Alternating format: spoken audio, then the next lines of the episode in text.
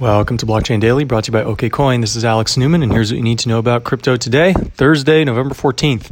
Market slightly down since the last broadcast. Bitcoin Core down 1% to 86.50. Ethereum down a couple percent to 184.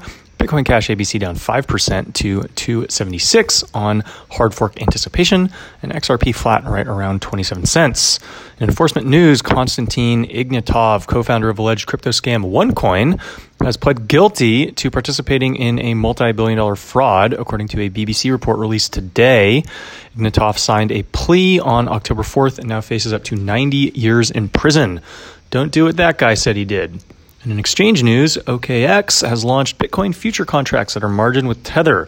Look for increased participation in these as many sophisticated investors want to decrease their exposure with Tether.